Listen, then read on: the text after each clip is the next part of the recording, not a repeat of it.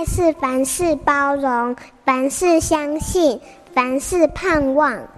幸福家庭练习曲。我的四个孩子慢慢长大了以后啊，我最引以为荣的不是他们什么学校毕业，也不是现在的工作赚多少钱，或者职位是什么职位。而是他们都好喜欢分享，喜欢去参加公益的活动啊，帮助那些弱势团体啊。我就记得啊，是礼拜天还是假日，我会带他们去这些弱势团体。那么他们用他们的零用钱自己决定要捐多少钱。所以无论小孩在学校读书好不好，这种性格。是我们父母对他最帮助最大的一个项目，好比说毅力。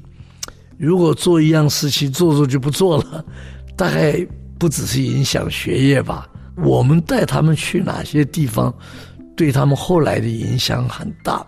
参加文物展了，到书店坐在地上看书了，或者一起看一场好电影呢。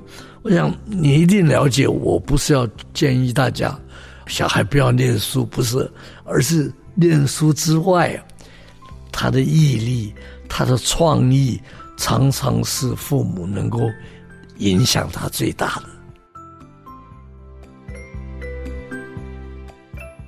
不管孩子比管孩子更难，我是推广亲子慢养教育理念的黑幼龙。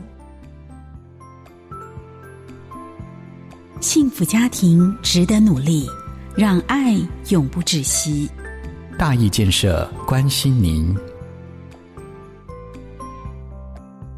本节目由好家庭联播网、台北 Bravo FM 九一点三、台中古典音乐台 FM 九七点七制作播出。幸福家庭值得努力，让爱永不止息。大义建设关心您。